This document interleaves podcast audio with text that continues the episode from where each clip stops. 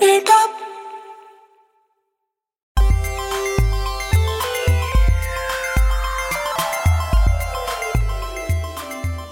Hello, everyone, and welcome to another episode of Cape Town, a superhero podcast about superhero things. I'm Tyler Huckabee, I'm Chris Youngblood. And I'm Ryan Ham. and welcome back, Chris. Hi. You haven't done this. You haven't done this for a little while. Ryan and I got to do. We we did a little. We did a twofer last week. I know. Just me and Rye Guy. I was really heartbroken.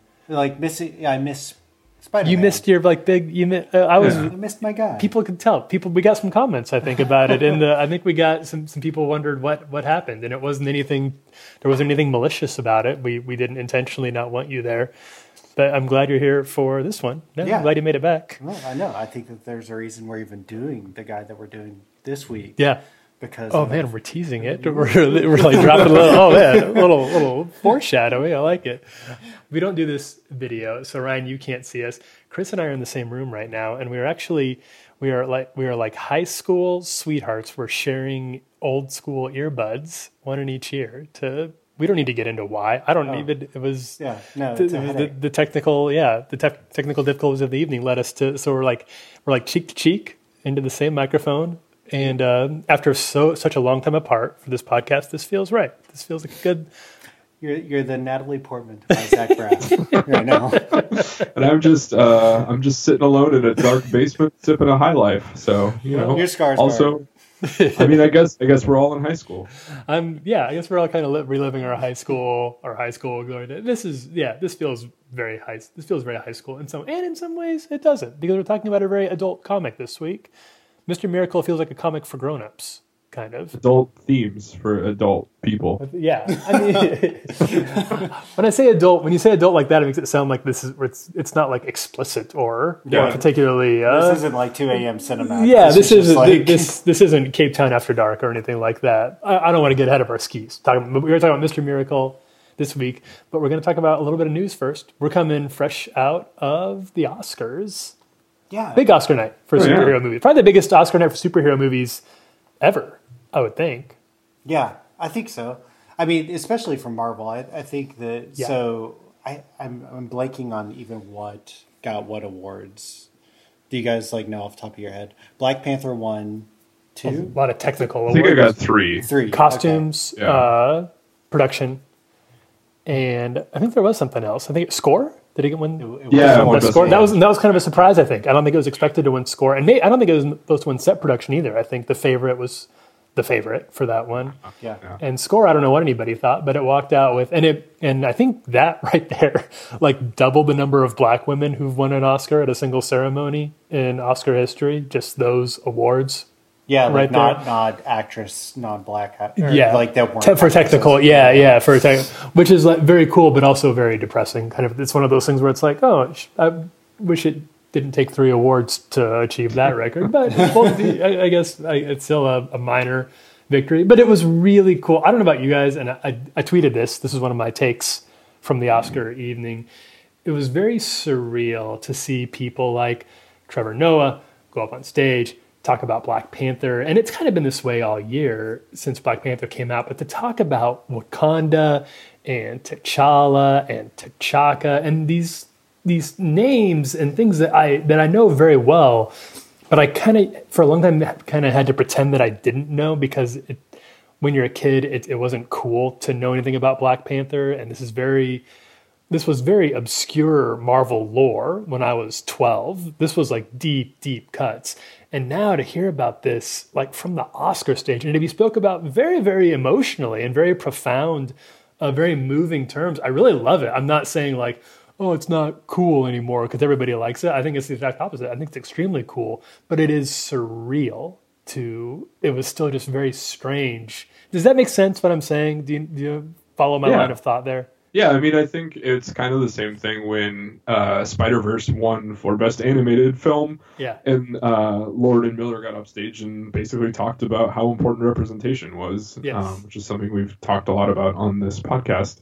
And that was like kind of like hit me in the you know right in the heart. It was um, you know when they get they said they get messages from kids saying Miles Morales looks like me and like getting kids really excited that he spoke Spanish like them and you know, it was weird because as they were talking, um, you know, I thought back to seeing it with my own son who's four and white, but he like this the scene where Miles Morales like jumps off the building and Oh turns God. around and like you know web swings for the first time. Like my son was so excited and it was like such a great moment and so like like that was enough like for me and I can't imagine having it in addition to that your son being like oh they look like me. Yeah. Um it was really cool. even within the uh, the lifespan of this podcast, there was a time I think I think the first time we ever talked about Miles Morales on this that was back in the the bird plane days.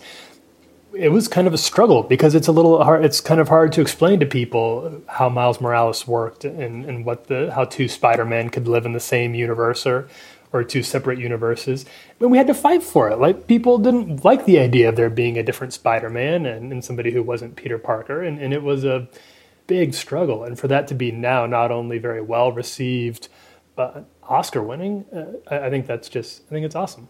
I think Yeah. it's really, really awesome. especially against like Jug. I mean, like it took it took down like two Pixar films this year, which like I think like the Uh excuse me, uh Wreck-It Ralph is not Pixar? Oh, excuse me, a Disney a Disney animated film and a Pixar film, but like I mean to to that like still like two like coming off two sequel like going up against two sequels of beloved characters like the Oscars isn't always known for making no brainer decisions and No, and I think like you know going into it.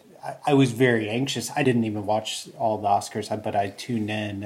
Um, like as soon as I tuned in, it was for the animated uh, the animated award and i was just yeah i don't know it was just it was so cool just to see that and i even like saw the reactions of uh, brian michael bendis who i've watched him for years like even on he's always been a big on tumblr you know years ago just like you, him retweeting a photo of him with a young black kid uh, in a Miles Morales suit, you know, and just thinking of like the widespread, like even wider spread impact that this film has for people, uh, people of color. Now, yeah, it's just yeah, it's it's it's super it's super cool. I think for so many so many different reasons, and yeah, it was a really cool night for um, it was a really cool night for superhero movies.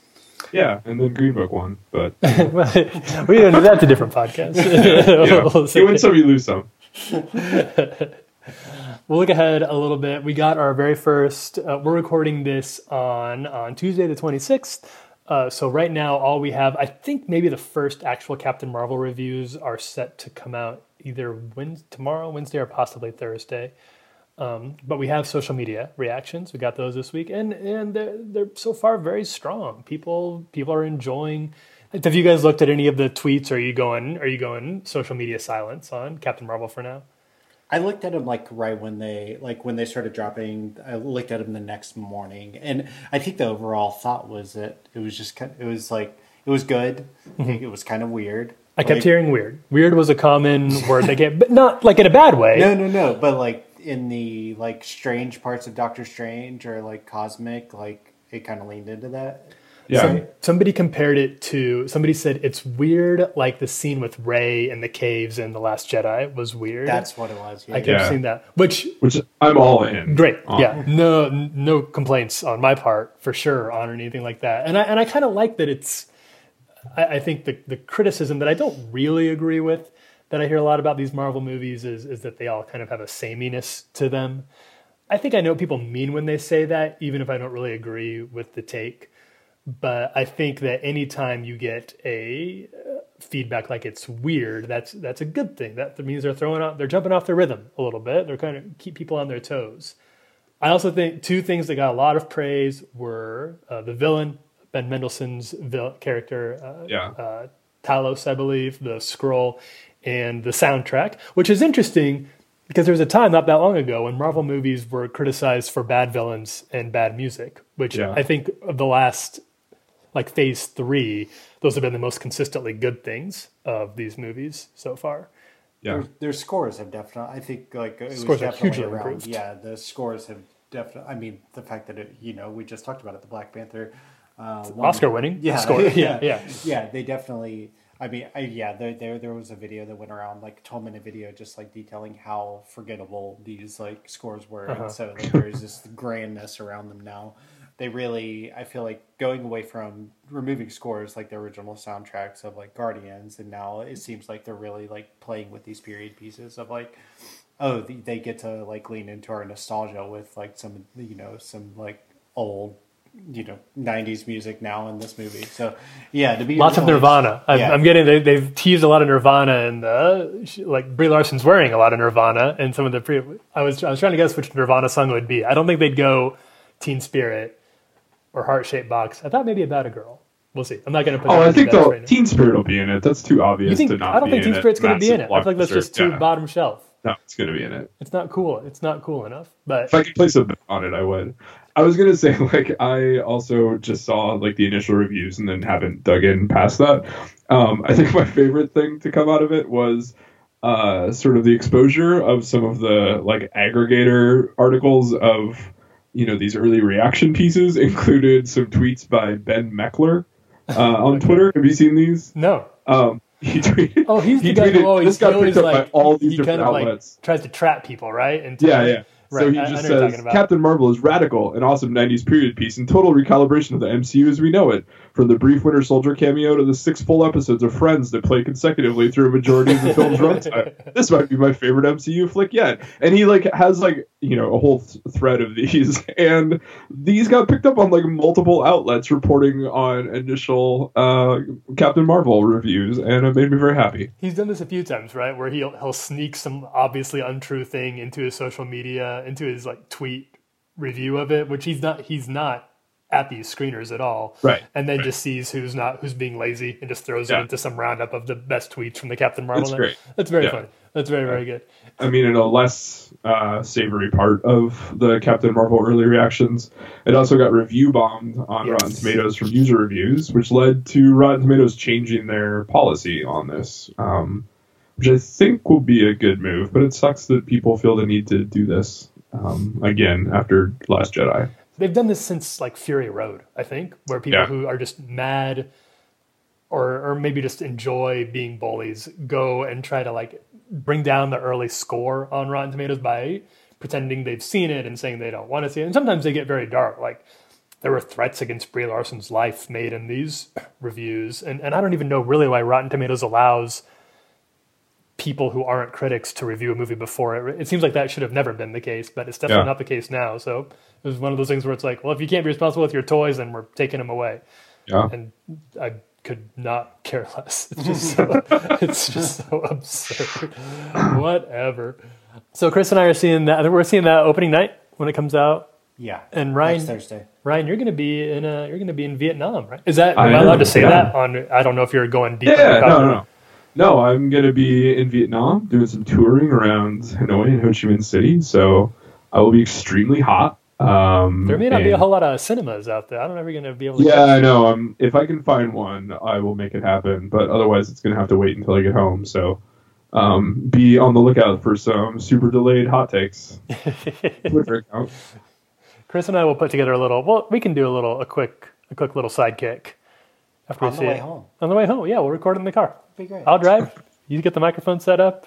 Can't be worse than what we're doing right now. uh, the last thing I want to talk about before we get into Mr. Miracle, the rumor mill is heating up with uh, Batman talk already. We just did this. This is- We, did- we were just talking about the new Batman, but we're talking about another new Batman now uh, because since Ben Affleck is officially out of contention, Matt Reeves is looking for a Batman. There is, as of this point, no. Uh, I don't think there's even any, any real semi-official. We don't even know what the short list is. There's just these little like kind of whispers coming out. Like maybe they're looking at this guy, maybe they're looking at this guy. Two names that have popped up uh, that, that seem a little more, maybe have a little more substance to them are one, Rob Pattinson, our Twilight, our boyfriend, Rob Pattinson, coming back to be Batman, and then Armie Hammer is apparently in the running. Uh, not apparently, I shouldn't say that. Allegedly in the running. Uh, That that could be the case. Um, so we, it could be either of these guys. It could very well be neither of them. But based on those of those two, you know. I'm not. Armie Hammer feels like kind of an obvious choice, but not really in a bad way. It's just like, well, yeah, he could do it. Oh, see, I'm I'm all in on Pattinson I kind of am too. because uh, Of the two, have you I would seen prefer have you seen Pattinson. have you seen Good Time? I loved Good Time. Yeah, Good Time is incredible, and Robert Pattinson is amazing in that movie. So if you can do that, like, like I mean, maybe without like the drugs and sort of mania, but uh, Maybe. I think you know having well maybe the mania, but like having someone sort of disappear that far into themselves uh, seems extremely perfect for a Batman Bruce Wayne character. It would be a very different choice, and I get that it would probably like upset a lot of people because they still associate him with Twilight. But Right. Twilight was a long time ago, and he's had a very interesting career since then. He's he's very talented, and I'm just ready for kind of a weird Batman for some. Yeah. Just throw me off my game a little bit. Give me give me something different than the the, the Christian Bale archetype. Uh, I, I would be interested. I don't know if it'd be good, but I'd be very interested in seeing what Pattinson's take on Bruce Wayne would be if that's what's happening. If it ended up being Armie, I, I, I get why they would do it. It makes a lot of sense. Chris, what do you think? I kind of I, I kind of want Armie. You I- want Armie? I get that he's I get that he might be a safer bet, but I also feel like he has the like charisma and charm just to. I, I don't even know if there's like really charisma that you associate with Batman, but I just think he has the overall presence to carry a Bruce Wayne and a Batman. I'm pretty whatever on the whole situation. Like, um, just Yeah, I, yeah. I, I think it, I think I'd rather just have a roadmap of like you know what they truly are going to be doing with DC's movies over the next Mm-hmm. you know however many years. So yeah, yeah, it, I think either one would be a movie I would see. So yeah, yeah, that's- they'll that's get just they'll kinda get butts and seats regardless. right, right, right. Yeah, I, regardless, I'm still more interested in the director uh, and Matt Reeves than than I am in the actor, and I got a lot of faith in Reeves, and we've talked about all that before. Uh, we but we will stay abreast of all Batman casting rumors that are barely even rumors. For all we know, this is just some idiot on the internet who said these names, and somebody else talked about it. Um, and hey, yeah, you should watch Good Time. yeah, Go watch it. I'll Yeah. put it on my list. You- I'll watch it after we finish. Your wife's out of town. You get, you get some time to yourself. I'll do it. Watch it. It's a great it. movie. You enjoy it. Um, one movie. Speaking of the future of the DC universe, this is a good transition. We've got a New Gods movie coming out that Ava DuVernay is uh, is directing. Uh, she's also helping out the script. There was a report last week that even though we haven't really heard any forward motion on it, we haven't heard any casting news or anything. Uh, it's actually going along pretty smoothly. Apparently, they're just keeping it very, very under wraps in terms of uh, who they're looking at casting. New Gods, it's kind of an interesting one, and it does. That's the universe that Mister Miracle comes from, who's the subject of this week's episode, uh, and it's a very. It's one of those that's sort of hard to explain uh, because it is such an involved mythology that is part of the DC universe at large with Superman, Batman, and Wonder Woman, but it's also very much its own separate thing. Uh, it was created by when DC managed to they they stole Jack Kirby away in the late '60s, early '70s. It was, it was kind of like I don't know what would that be like. I need a good sports analogy or something. DC taking Jack Kirby Uh, it would be like the Kansas City Chiefs taking Joe Montana Yeah, from it- the San Francisco 49ers. You could tell me anything. You could, you but I, I, would, I would believe it. But yeah, that that checks out. That seems as good as anything to me. It was a very big deal. It was very surprising. Jack Kirby was the rock star. It, it would be like if, if the Beatles signed Mick Jagger to come join them. That that might help out. It was, so it was huge, and he uh, was given. He was immediately put on the Jimmy Olsen title, which wasn't exactly a, a huge deal but uh, but then he really wanted to create his what he considered his magnum opus that he would do all on his own. Uh, for the first time, he was free of Stan Lee. He didn't have to use Stan Lee's dialogue anymore. He could draw and write it all himself. So he created this universe called New Gods. It was very it was a very Jack Kirby type situation with two worlds, one good and one bad, and they were at war with each other. And these were very grand, very cosmic characters, extremely melodramatic. Honestly, the original series is pretty hard to follow. Ryan, you said you read a little bit of the original one. Yeah, I think the biggest key to it, uh, both this and the and uh, like the original Mister Miracle, um, which I know we're going to talk about a little bit more, but the key to me was seeing that at the title page of each issue of New Gods and Mister Miracle, it said written, illustrated, and edited by Jack Kirby, and I was like, maybe that last one should have maybe been questioned a little bit because, uh, yeah, it's like the ideas are incredible. Um, The I want to ambition make that clear. incredible. Like I've been thinking about it since I, you know, since I finished some of them. Is you know, just like what a world he created, but like, but getting there is uh, kind of a chore. Like all the characters speak exclusively in exclamation points, which gets these very old. long Shakespearean, uh, sort of biblical. Uh, I guess they just go off on these long tangents that start off with sort of a plot moving device, Yeah. and then end up talking about like the nature of life and death and humanity and good and evil. There's no there, there's no filter. The whole thing is sort of like the last season of Lost. Like that's the best way to describe it, I think. That's a good that, that's a good way to describe it. There was yeah there there were no notes. DC didn't give any notes on this. No. So it's we're, we're, we're trashing it and we shouldn't because like it, it's it is it's an incredible achievement and it's huge. It's probably more of a curiosity for the real diehards than uh than really essential reading. Um, but one of the characters that really that was ended up being quite successful out of the run, even if the the the series itself wasn't really appreciated until much later after it had, been completed, was this character named Mr. Miracle, Scott Free. He was born on the Good Planet in New Genesis, but he was traded to Apokolips, where Darkseid, who would later become a, a major Superman villain, was the ruler, and and Darkseid would ended up raising Scott free, and uh, he was raised in this pit that was uh, that, and he was tortured throughout his entire childhood by the the master of the pit, Granny Goodness.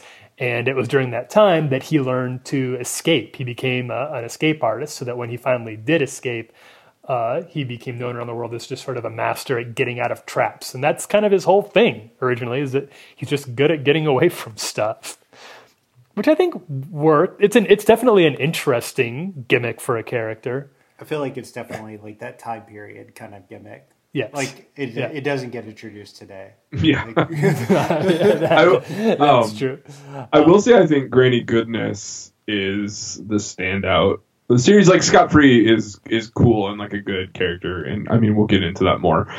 But um, Granny Goodness is like legitimately a terrifying character, um, and the way really she's great. drawn and the way she's written like is incredible. So yeah, I just want a little plug for Granny Goodness. I think there's so many great characters. Like the characters, the archetypes that he created, um, from Mr. from Granny Goodness to Darkseid to Mister Miracle to Big Barda. Uh, These are all very rich, uh, incredibly visually interesting characters, and, and all it really took was somebody who maybe had a little more of a a little more moderation, a little more of a filter, a little more editorial, a little more of an editor than Jack Yeah. Kirby was to take these and make them something special. That is what Tom King and Mitch I don't don't even know how to pronounce his last name. Is it Gerard? Garrett. It's either Jared's or Gar- Garrett. We should we should know this. We're sorry. Garrett. We're sorry. When We're Mitch, sorry. when you hear this, we apologize. It's Garrett. Garrett. Okay. Garrett. When Mitch when Mitch Garrett and Tom King took Mr. Miracle last year and wrote a 12 part series called Mr. Miracle, which is going to be the bulk of our conversation today. But before we get into that, we want to give you a little more backstory on how Mr. Miracle works because I think that'll be important for the conversation moving forward. So here's the script.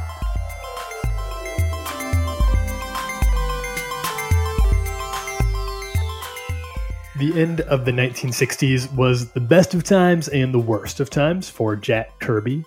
On the one hand, he was the toast of the superhero comics industry. The X Men, the Fantastic Four, the Hulk, and other characters he'd co created with Stan Lee had flipped the industry upside down and were getting written up alongside the Rolling Stones and Hunter S. Thompson as emblematic of an emerging new counterculture. On the other hand, he worked long hours for little pay and never got the same credit as Stan Lee, though he felt, and many experts agree, he was at least equally, if not more, responsible for Marvel's success. So, when Marvel's competition came knocking, Kirby was intrigued. DC Comics was still outselling Marvel at the time, but just barely. And while they were winning the money game, they were losing the cultural one. DC was stuffy and old fashioned. People wore suits to work, and the content guidelines were strict. Marvel was perceived as groovier, edgier, and more in tune with the times. DC wanted what Marvel had. They wanted Jack Kirby. And as luck would have it, Kirby wanted to try something new too. He wanted to create a comic book story that ended, a true, definitive, complete work. And what's more, he had an idea about how to do it. For years, Kirby had been obsessed with the idea of futuristic societies that lived among us, their head spinning epics taking place at a grand scale, scarcely perceived by those around them. This is what led him to create Wakanda, a society with technologies that far outpaced the world around it. It was his driving vibe with Asgard, which was even closer to the sort of stuff he wanted to create literal gods at war. But the epic he really wanted to tell was a grand war to end all wars, with the fate of reality on the line. He wanted to tell the story in the pages of Thor, but Marvel wasn't keen on killing off one of its biggest characters. So Kirby created the Inhumans, another mysterious and powerful race that lived among us, some good and some evil. The Inhumans were a surprise hit, and Marvel didn't want them killed off either. Stan Lee was never keen on any stories that created irreversible changes. Marvel stories, Stan would always say, had to maintain what he called the illusion of change. But DC had no such rules, so they poached Kirby from the company that made him a star in a move that delivered shockwaves across the fledgling comic book world and left no few feelings hurt. It was at DC that Kirby was given the freedom to do whatever he wanted, with nobody around to edit him or tell him he couldn't write a story that had a real finish.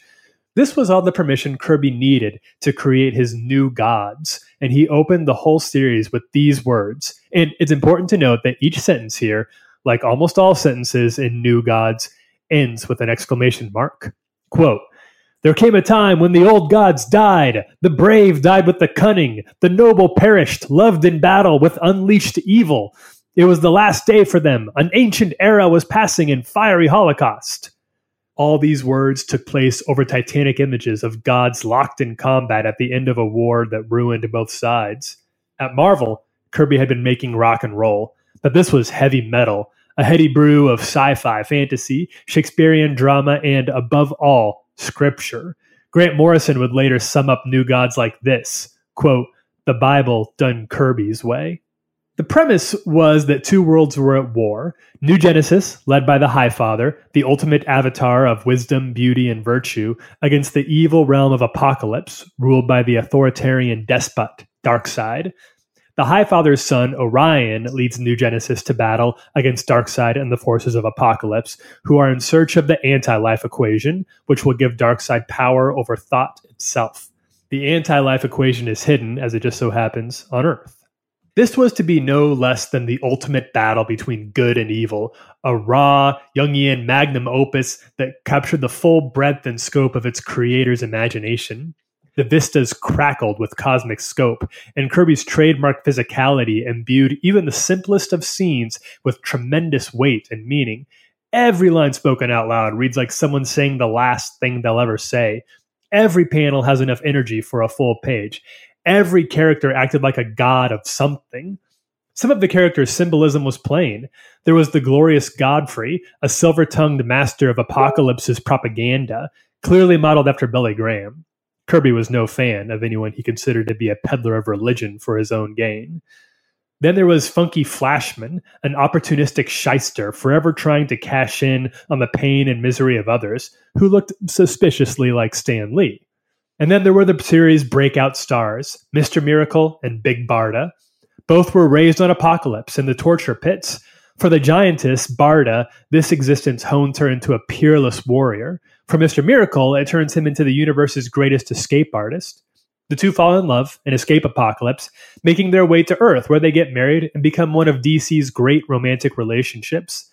Mark Evanier, the great comic book historian who worked with Kirby, would later confirm that Mr. Miracle and Big Barda were, like most of the characters Kirby created, modeled after real people. In this case, they were modeled after Kirby himself and his wife, Roz, who he'd married when he was 25 and remained with until his death back in 1994. The New Gods was too much for the readers of the day, sort of like the scene where Marty McFly plays Chuck Berry at the Under the Sea dance.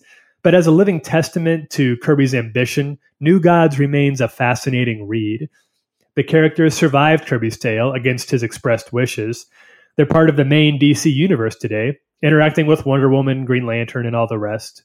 And while very few people loved the New Gods at the time of its publication, Kirby lived long enough to see a critical reappraisal.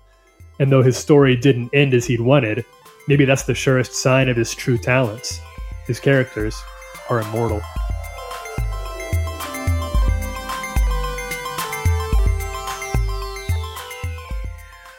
Okay, so hopefully, with that foundation, the rest of our conversation will make a little more sense. If you have not read the Mr. Miracle trade that Tom King and Mitch Gerads put together, then uh, there this there will be some spoilers in this conversation.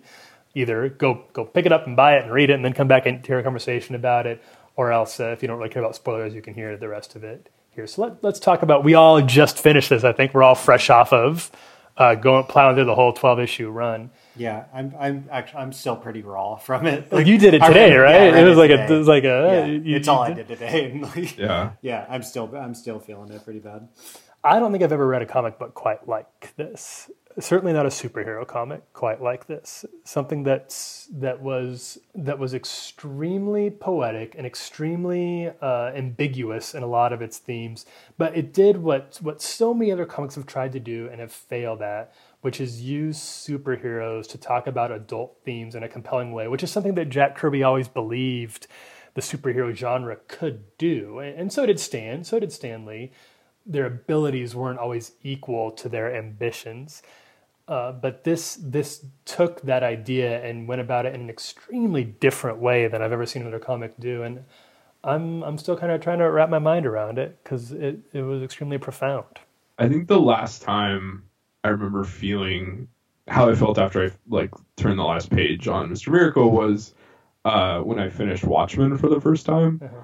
and like that was one of the first prestige comics that I read, and just like finally sort of understanding like oh like this is what comics can do, and like I love you know I love all kinds of comics from like you know just pure fun to like the what if stuff to you know deep dive into nerd canon stuff and uh, like this kind of stuff is doing not just what comic books do but like this kind of stuff is doing what great fiction does which is to immerse you into lives of characters to make you think about your own life your own relationships your own reality your own faith your own perception of truth. Like and these are all like this sounds ridiculous but it's all there Mhm. you know if you're not already persuaded and uh, like i don't want you to spoil this for yourself like if you haven't read it go get it get it from your library um you know if you have one close by like you know i will if you you know up to like three i will buy it for you if you dm me on twitter like it's um it's that good Yeah, I, I feel like this will forever be one of those series when I'm asked what it's about. Uh, my only response is that you just have to read it. Uh, Yeah. and and I think that a lot of that is due to my the experience that I even had with it, like you know, but also reading articles and threads online about how, how other people interpreted it. Uh, you know, some read it as a tragedy, some about a book overcoming mental illness, uh, some about a book, you know, choosing to be a good father and a, you know, a family man. You know, there are so many ways that you can look at the like thread of this, the narrative through this book and how it ends, and you know, you know, reread the book and like you know, figure out how you know even the art that uh, Mitch uh, Garrett, like you know, Garrett's like put in, you know, like that that in it the art in itself in this book is just something that is captivating and Yeah. you know it really complements what tom king was you know trying to do with the story. Uh, and yeah I, I i'm not going to buy the book for you.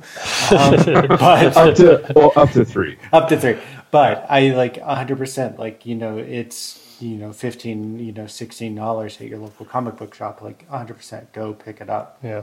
Yeah. Support the comics like this. We don't talk about the art enough on this podcast sometimes because uh, I know we talk a lot about writers and, and artists, and this is a problem in, in all comic book conversations is how, despite the artist being at least 50% of any comic book story that you're reading, uh, they, they kind of get second shift. But this is one of those stories, and I would, like Ryan said, I'd put Watchmen in this category too, where you really couldn't tell this story in any other medium. It utilizes the comic book genre, just the paper, the medium, the panels, the space between the panels, the gutter, so well to tell a larger story that I don't think this could really be adapted without losing something very important about the story that's being told. And I think at this point we should we've kind of hinted at this, but let's just go ahead and say we're entering into the spoiler zone. Because I don't want to. So if you don't want to, you're you're officially out now because we're going to talk about some things that happen. I think that this story is it's definitely about about God. Um, it's definitely about mental health. I think it's definitely about fatherhood, and and it's and, and a common theme in almost all of uh, King's stories. Uh, it's about love. It's about the way that we try to use romantic love to make meaning of of the world around us, and and how it succeeds or fails at that. Canonically, long before King's Run, Mr. Miracle and Big Barda are sort of a they're up there with Superman and Lois Lane as a as a a romance that just isn't going anywhere. They they're not attached to other people. And their their relationship is never in doubt in this series. That there's not a lot of drama in terms of will they or won't they? Is the relationship going to last this? Which is so rare to see in this genre. Just two people who are very committed and very much love each other. But uh, it's an extremely difficult road. That hit me pretty hard.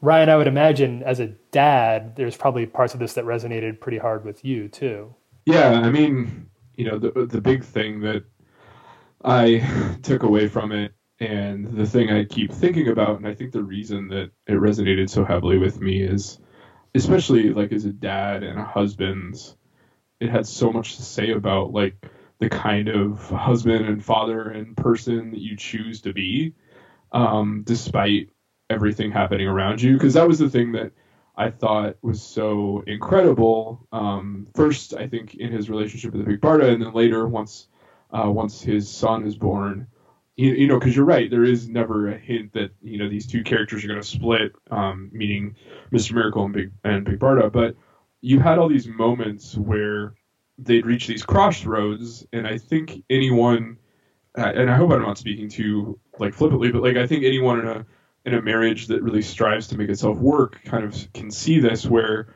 you know you can be on the same page and going forward, but like that there are all these little moments where you are given a choice and you can make a choice to walk towards your spouse um, or you can make a choice to walk away and the thing that keeps uh, at least in, in my life, like the thing that's you know helped my marriage function. And I'm sorry for being personal, but this is like a super personal book.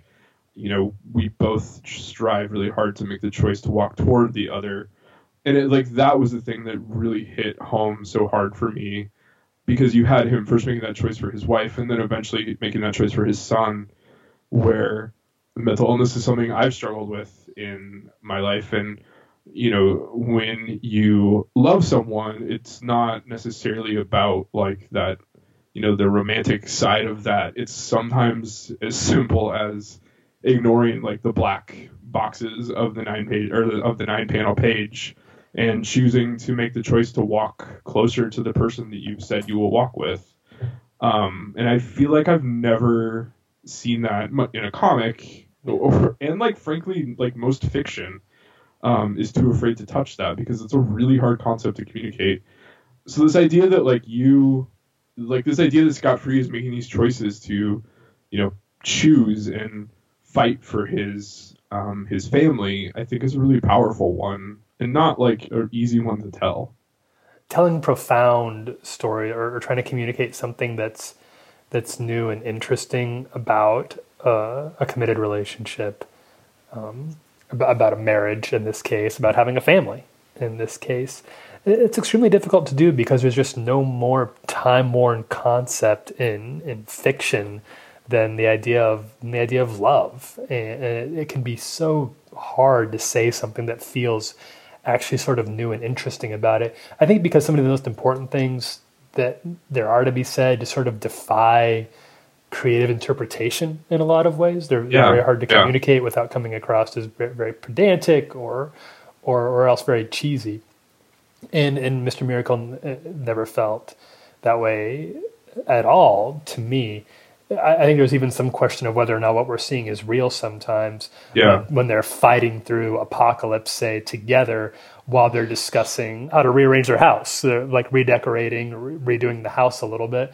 And I couldn't tell, and I don't know if you guys caught this, if it was if that was really happening or if that was just a metaphor for two people working together to fight through something that is very, very mundane and feels very boring. But as I think everybody who's ever been in a relationship knows, can be a very stressful and sometimes extremely destructive conversation.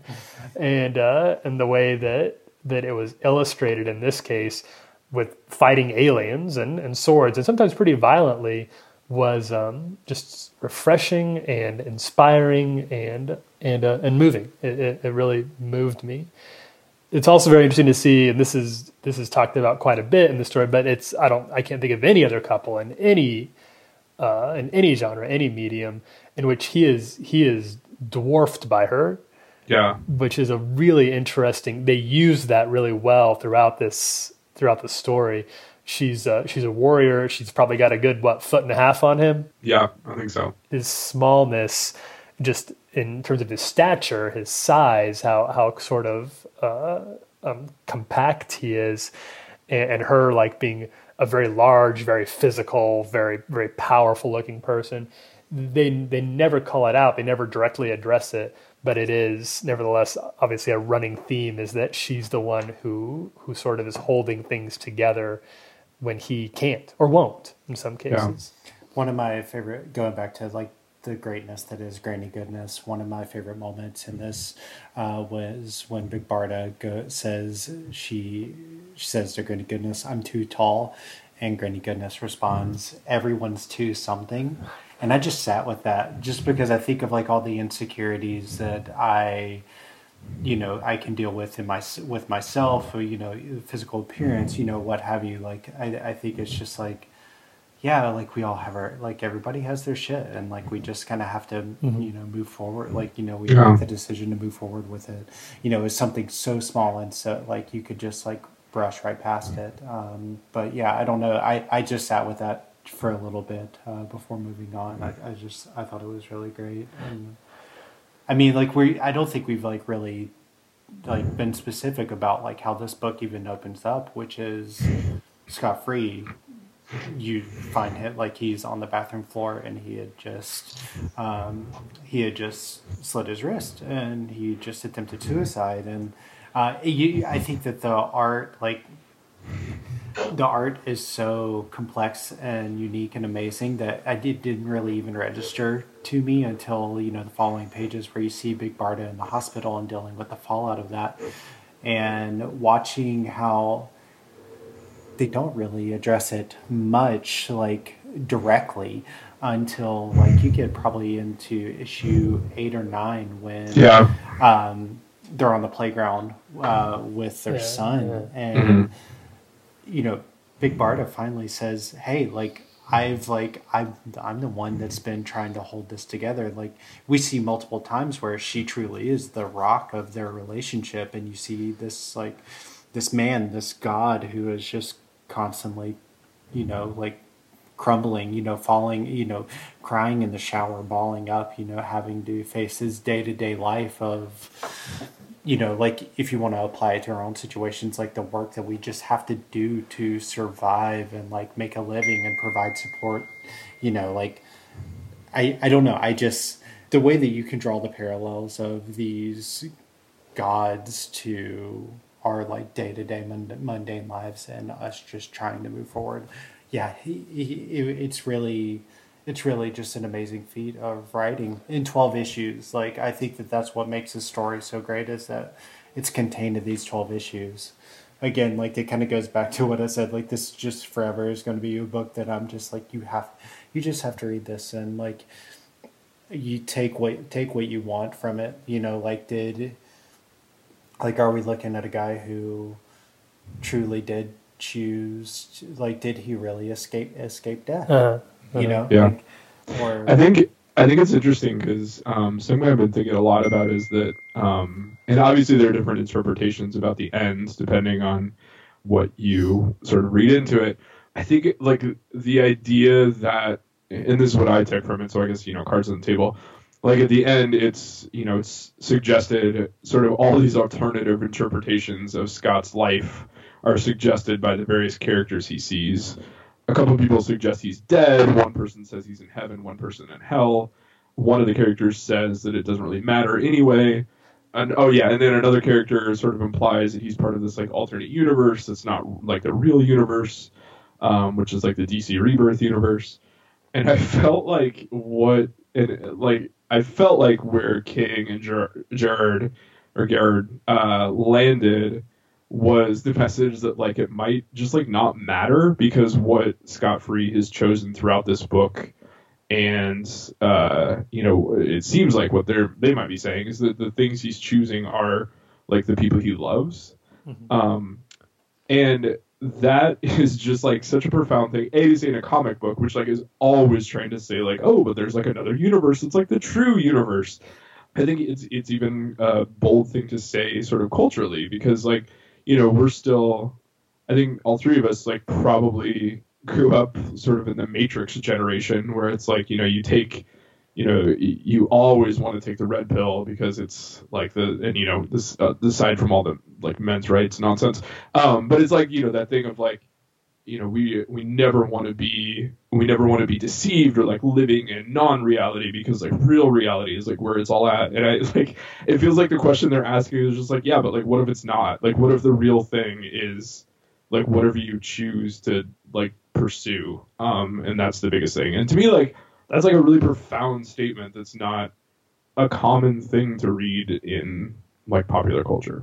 And I think I think that's part of what the theme of of Mr. Miracle, the man who can escape anything, who can break out of any trap, right? Who can there's you can't you can't hold him, you, you can't there, there's no way you can he can get out of anything. But what becomes clear in this book is that you can't get away from just the reality of the circumstances that there's no escaping from the fact that he's that he is who he is and the people around him are who they are. And you're right i hadn't thought about it in connection with the the sort of like red pill blue pill situation but uh, but there seems to be some level of king saying here well what if you uh, what if you don't have the ability to like escape? What if that's just not possible? Can you still choose to to love the people around you to accept yourself, accept who you are, and just to do the to, to wake up every day and do the boring stuff like the the going to work and brushing your teeth and washing your face at night before you go to bed. The stuff that's just can be so boring, but that makes up the bulk of your entire life. That's that's what life ends up being. And Mr. Miracle can't get out of that, and, and neither can we. And uh, and so it's what you choose to do with the fact that you are. That's just that that's your reality now and I feel like it's such a it's such an important and you know full cards on the table like it's such an important antidote to like the Elon Musk ideas of like oh maybe we're living in an alien simulation like yeah maybe we are but like who cares yeah. like yeah um you know none of that matters because like what matters is what we do with the time we've been given and like how we treat the people that we've been that have been put in our path and like it feels like that's at the core of Mr. Miracle and we get told that from a cashier at the supermarket when he's buying diapers. Yeah, yeah, yeah. It's it's really yeah, it's wonderful. And we've really only scraped the surface of this book. Like we could probably we, we could talk about it for a lot because there is a lot there to to dissect, and there's a lot of things that. Like kind of like you said, where I think a lot of what you take out of this book is going to depend on what you take into it, because a lot of it is very ambiguous. There's a lot of things that aren't really clear at the end of it one thing I was wondering, and this is this has less to do with its with it thematically. How how would you guys feel about giving this book to somebody who maybe wasn't super familiar with with DC or, or New Gods lore or or even just maybe the because it is one of the best comic books I think I've ever read, superhero comics I've ever read. But I could see just the weight of all the different characters being a little bit daunting. I mean, I truly am someone who was very unfamiliar with the lore of New Gods uh, going in, even coming out. Like I'm still, you know, I had to look at you know Wikipedia just to kind of like get a better understanding of the new gods and like placing some of the characters that I just read about in the overall like idea of who they are. Orion and Highfather and yeah, Metron yeah. and yeah, yeah. You get, I mean, they they explain. You're told what you need to know for this story in this book. I, I feel like it's contained enough that you don't need to know a ton. Like it truly is something that you can go into pretty blind and uh, and be okay with. Like you can remove all of the DC universe, like all the superheroes that we're familiar with, like you don't have to know a single thing about any of them besides a you know the idea that Batman exists and there's a small reference to him. You know, like um, Very small. yeah, yeah, but it's it, it, which is like, and it's really cute, and you know, it's it's really great. But yeah, hundred percent. Like, if you're not familiar with, well, I hope if you've listened to this so far, you you actually read the book, um, and not spoil it. Like, let us spoil. We haven't spoiled You. too much. I think we've yeah. done we've done all right. We're, we've done all right. But I, I would say like if you if you've like listened to us talk and you haven't you're not familiar with it, uh, you know a ton of this, I think you're still good to just like jump right in uh, Mm-hmm. because I, I truly didn't know much. There I- are little I- things I also- that probably help. Uh, things like uh, the glorious Godfrey, who makes a very brief, a few brief appearances, was sort of based off of a Billy Graham. Like Jack Kirby was not a big fan of Billy Graham, and uh, and so he used Glorious Godfrey as this like sideshow huckster who was trying to dupe the masses with his uh, like nighttime talk show, or Funky Flashman, who is kind of seen as a a, a loving but a little bit ridiculous character, was a character from the original New Gods, who Jack Kirby drew as a satire, a pretty sharp satire of Stan Lee. In this book, it's made very apparent that he's a Stan Lee character throughout, in a in a in a loving uh, so, so poking fun, but in a loving way, uh, parody of him. Those are little things you don't need to know, but it obviously sort of adds to the overall richness of the experience if you if you do. I also think like you know we've sort of hinted at it, but I also think it's important to note that this also succeeds as like a really good superhero story. Yeah, Um, yeah. like it's not just you know it's not just about like these kind of heady topics because I think like you know you can go on Reddit as much as the rest next person, um, but like uh, like it also succeeds on its own as a superhero comic like very well. Um it's not just using these things as props to tell a you know story that it thinks is deep. It's telling a really good comic story and it's also like super funny. Um like i laughed out loud numerous times. It also has as tyler mentioned like all these in jokes like some of the captions which i didn't realize until i'd gone back to read but like some of the captions that begin and end each issue uh, were the same ones that jack kirby used. And like given a new context are like like usually like deeply disturbing um but like uh really There's stand out because quality to some of the overblown caption asides in this context that are that, that are funny in sort of a dark way, kind of a gallows humor way. Yeah, yeah, and you know, just that you know, you'll you'll be able to identify them because they all have like three exclamation points after every line. Um, but yeah, I mean, it just I think it's like it's very funny and moves well. The action's really good. The uh, the illustration really carries the action clearly. It's very violent. So my uh, my son tried to take it, and I uh, he looked through before I had, and I hope he didn't see anything weird. Um, It's violent. There's a little bit of sex in there. It's it's not for the. I wouldn't say you know don't don't hand it to your to your son at least Ryan. yeah, not to a four year old. twelve year old, but but uh but so it's yeah it's a it's definitely a grown up comic. I wouldn't say it was a titillating or explicit or anything like that. Well, that's what I was gonna. I was also gonna say, uh, tip of the cap to King and Gerard for writing sex well. It's like, God, can you imagine? yeah, like a that's super hard, and people in fiction usually suck at it, and b like comics is known for like terrible, terrible sex scenes. So to see those treated so well and like actually lend some eroticism and intimacy to a comic book was really refreshing to see. Um, and they You know, like the rest way of the book. added to the story. Yeah, Yeah. yeah. They they knocked it out of the park. I wanted to to close uh, talking a little bit more about Tom King. He's he's very quickly become the the, the toast of the of the comic book world as as a writer.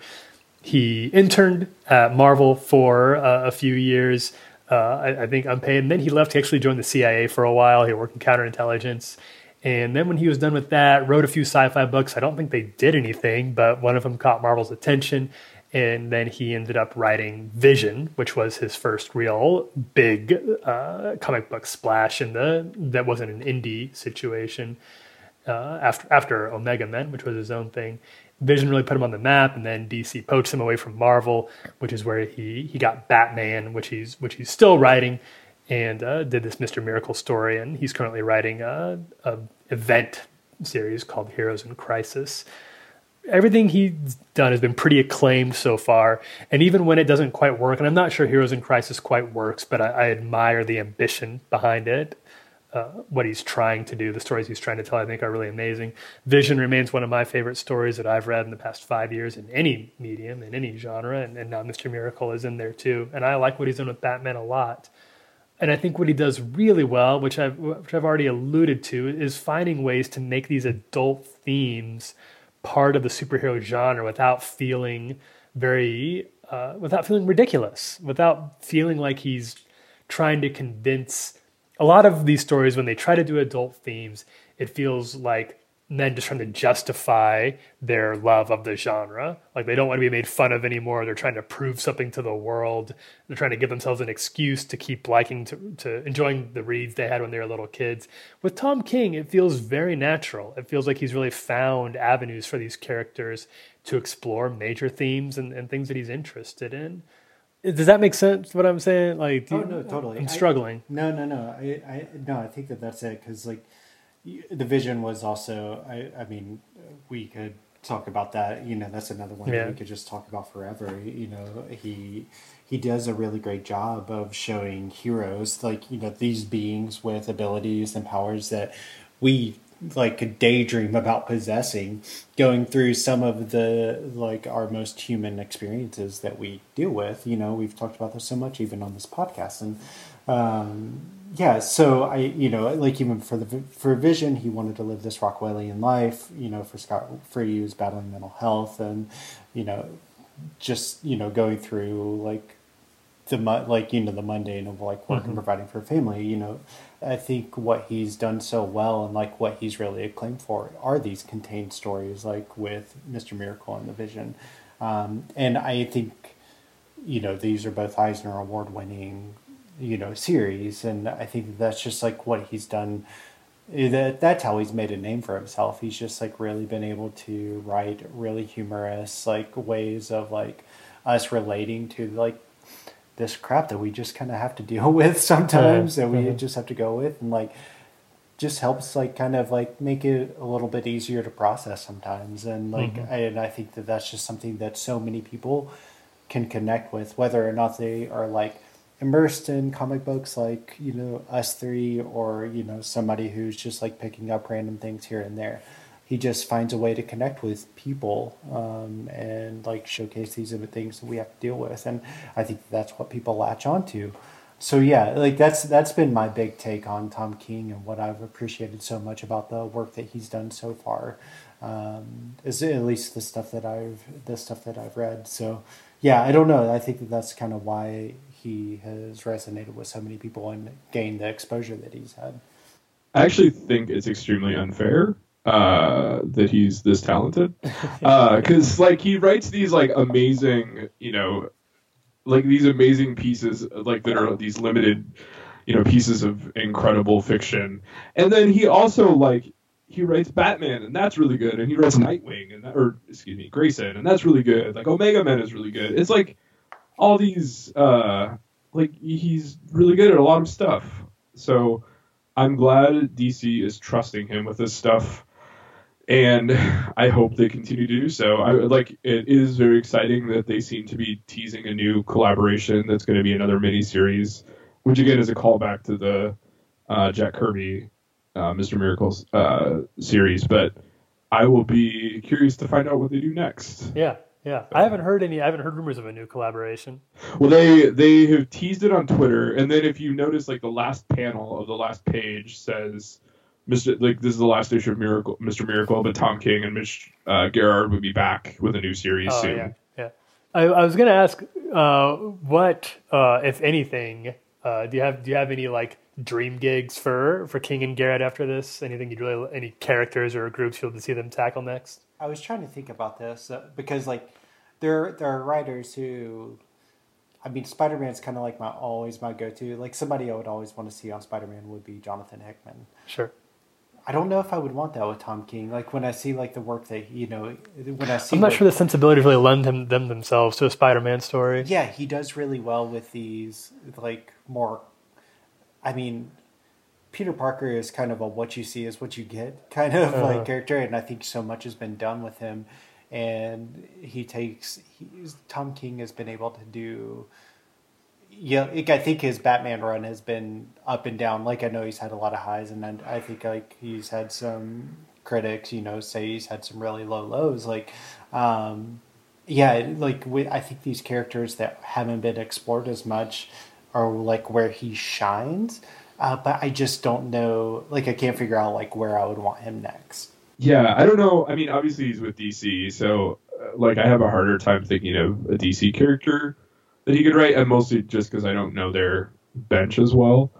I think like on the Marvel side, it'd be cool to see him tackle like Moon Knight or like Sentry. I think could both be really with a lot of trauma, a lot of uh, yeah, revenue Um, service. Yeah, which I guess like you know has, has already been explored in some other some other people. Um, I don't know. I kind of just want him to like. I feel like he latches onto these characters that are sort of weird and unaffiliated with like kind of the main the mainstream uh, canon, whatever is happening there. So I'm sure he probably like they probably already have an idea of what they want to do.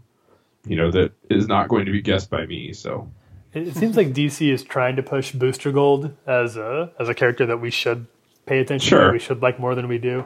I don't really care for Booster right now, but uh, but if Tom King was going to take a Booster Gold series, which I could see happening because he's sort of a character who never quite got his shot. He's a character from the future who is sort of a celebrity in his own time, and when he comes to to our current time, he is not necessarily considered a. Uh, he he's, he doesn't have that same level of, of he's confused for Green Lantern all the time.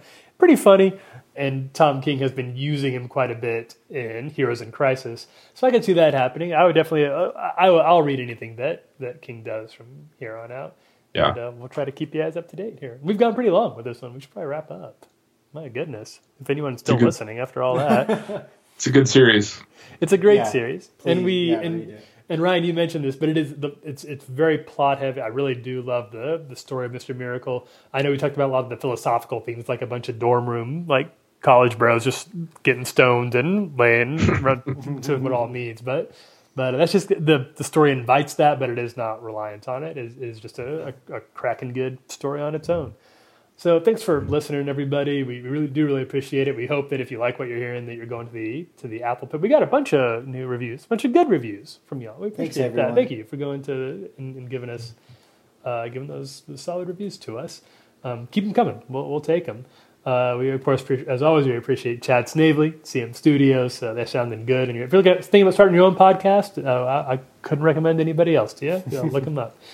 And uh, I think with that, we will wrap it up. I'm Tyler Huckabee, I'm Chris Blood. And I'm Ryan Hamm. and Hannah Mazel will be back soon. She is she's gone for now, but she's she'll be back uh, shortly hereafter. And uh, we'll see you all next time. Thanks, everybody.